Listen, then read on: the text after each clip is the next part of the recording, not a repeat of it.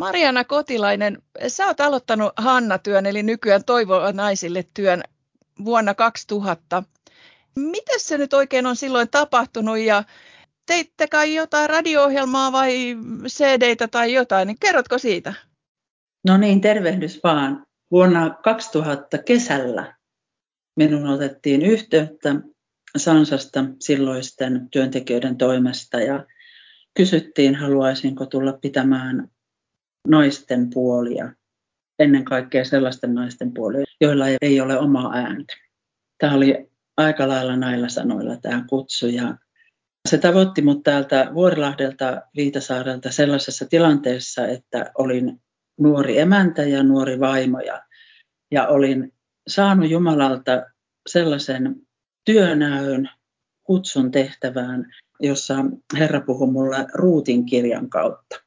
Ja mulla oli siis valmiina jo sellainen ajatus, että voi että sitä Ruutia ja voi että niitä naisia siinä lähellä ja sitä semmoista nöyryyttä ja toisaalta sitten vahvuutta siinä, että kun Jumala johdattaa ja ottaa kuljettaakseen, niin hän vie aika kummallisista ja aika epätoivoisista olosuhteista ihmistään eteenpäin.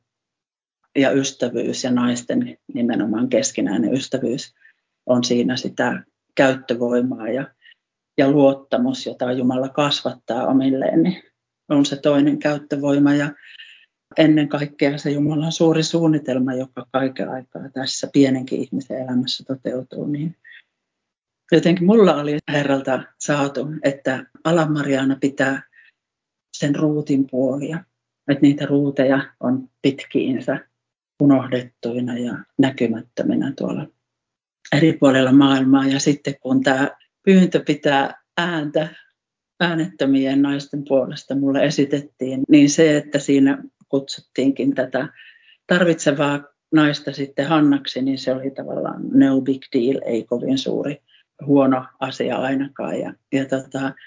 Tämä kutsu esitettiin silloin kesällä sen vuoksi, että Marli Speaker, joka on äitinä koko tälle Naiset Toivon lähteellä tai Toivoa Naisille työllä, niin Marli oli tulossa miehensä Edmundin kanssa Suomen vierailulle. Silloin pidettiin Sansan kesäpäivät tuolla Turun kristillisellä opistolla ja näinpä sain itsekin kutsun sinne tapaamaan näitä henkilöitä, joista tiesin oikeastaan vain nimet. Sansassa toki tiedettiin enemmänkin, mutta tilanteet menivät sitten eteenpäin sillä tavalla, että syyskuussa 2000 aloitin työt Naiset Toivon lähteellä ohjelmien tekemiseksi ja rukousrintaman kokoamiseksi ja koko tämän France World Radion Hanna-työn lanseeraamiseksi Suomeen. Ja tein sitä sitten loppujen lopuksi 9 vuotta, kunnes sitten omasta toiveesta siirryin takaisin tänne kotiin ja niin poispäin. Tein siis radio-ohjelmaa Naiset Toivon lähteellä nimellä ja muutakin työtä toki. Siellä sitten Sansassa ja vastasin rukouskalentereiden kääntämisestä, toimittamisesta ja jakelusta sitten yhdessä Sansan työntekijöiden kanssa. Ja mulla oli rakas ja taitava työtoveri Kauppisen Meriä sitten, jonka kanssa yhdessä teimme työtä näiden vuosien ajan. Hauska sivujuonne siinä, että mä muistan Marjaana, että sä oot muakin haastatellut tämmöiseen ohjelmaan silloin vuosia sitten.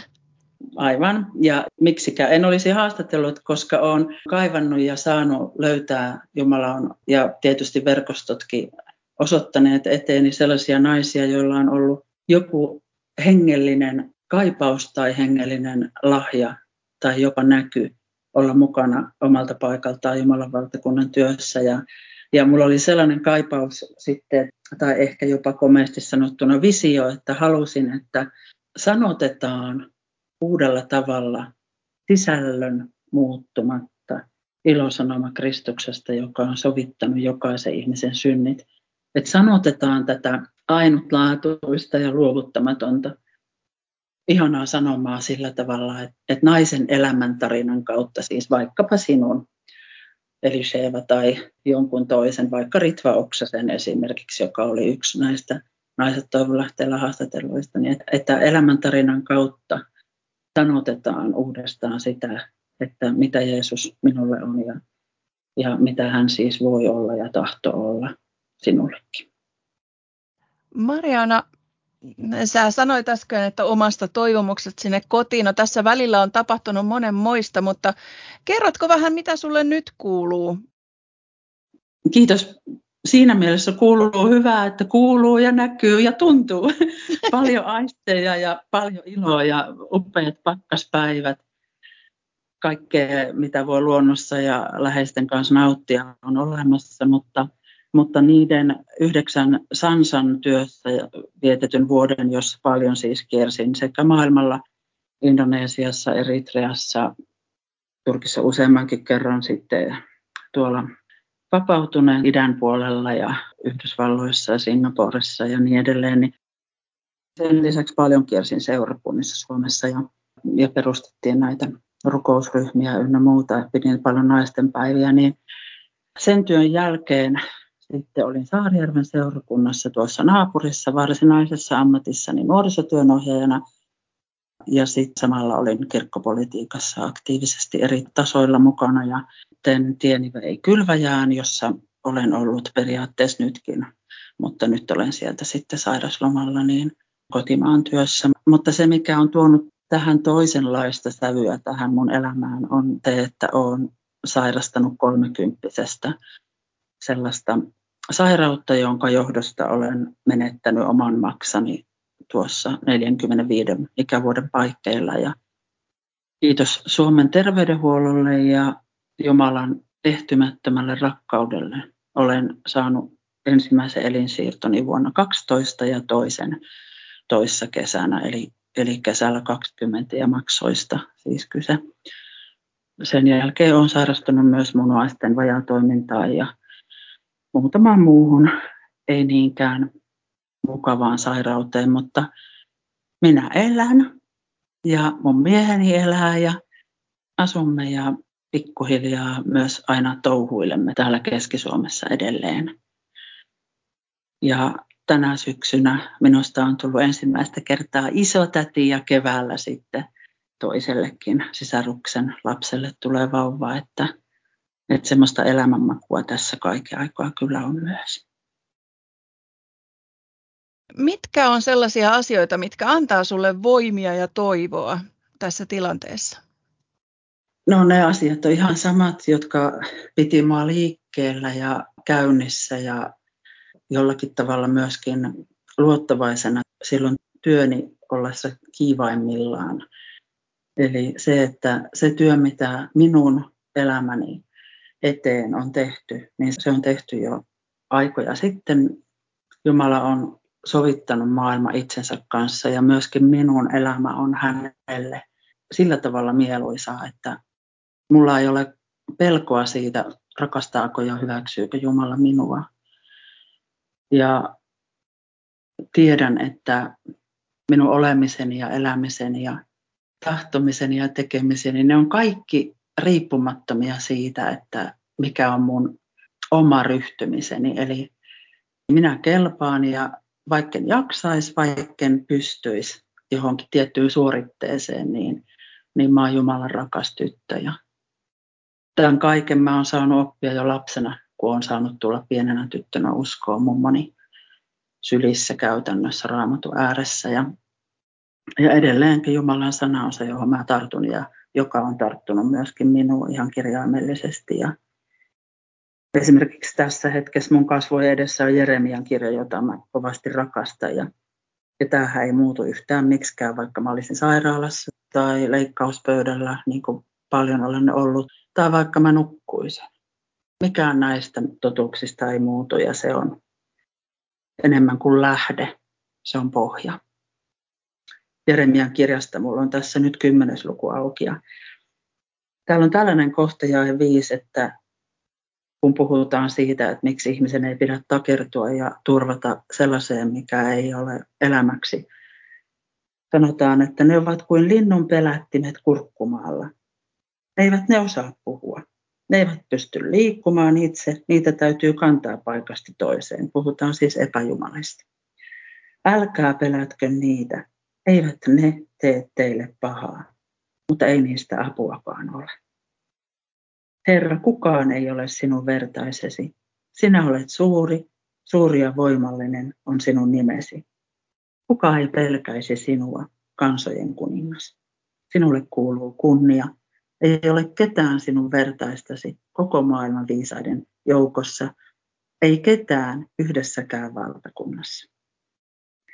Ja kuitenkin sitten tämä Jumala, joka on näin pelättävä, niin on myös se, jota mä saan sanoa isiksi. Ei multa kuule Elina mitään puutu. Amen. Mitä vielä, Marjaana? Onko jotain, mitä en huomannut kysyä, mitä haluaisit kuulijoille kertoa? No vaikka sen, että onko ikävä Hanna-työtä. No niin, kerropas.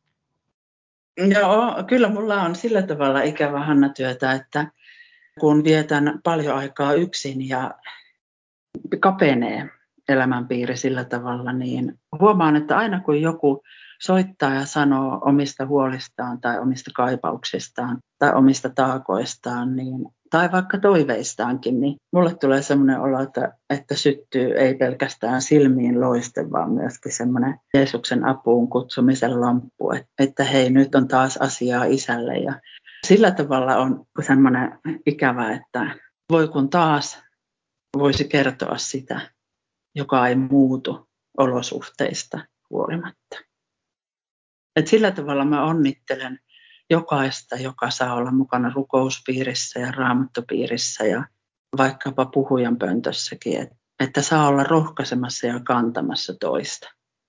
Se on siis kouden ja elämän eliksiirin niin kuin semmoinen ihan ydin ja upein asia.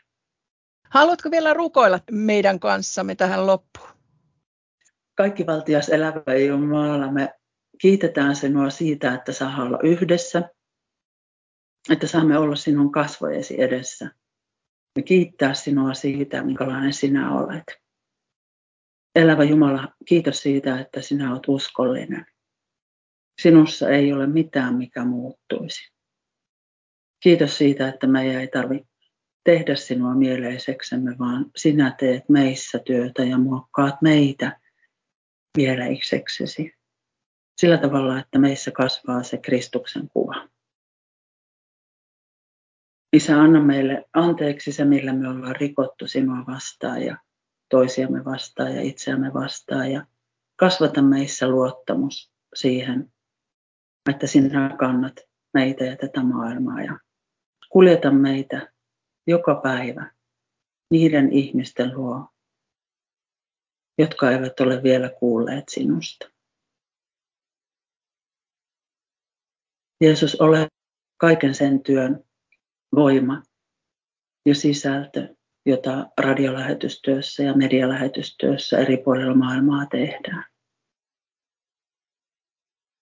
Puhuttele työntekijöitä ja vastuunkantajia ja puhuttele myöskin jokaista, joka kysyy, että mikä on mun elämän tarkoitus ja mistä mä löydän toivo, joka kantaa kuoleman yli. Herra, puhuttele lempeästi myös omaisuuskansaasi ja kerro sille, että sen vaivan aika on päättynyt. Nosta, elävä Jumala, niitä, jotka ovat nääntymäisillään syntiensä ja pelkojensa ja murheidensa taakanaan. Kiitos Jeesus sinulle siitä, että sinä kävelet vierellä ja pidät kädestä myös niitä, jotka sairastavat. Niitä, jotka ajattelevat, että kukaan ei muista. Silitä Jeesus päätä ja sanoo, että tässä minä olen. Ja kiitos siitä, että sinä olet pyyhkinyt niin monesti kyynelet, myöskin minun kasvoitani.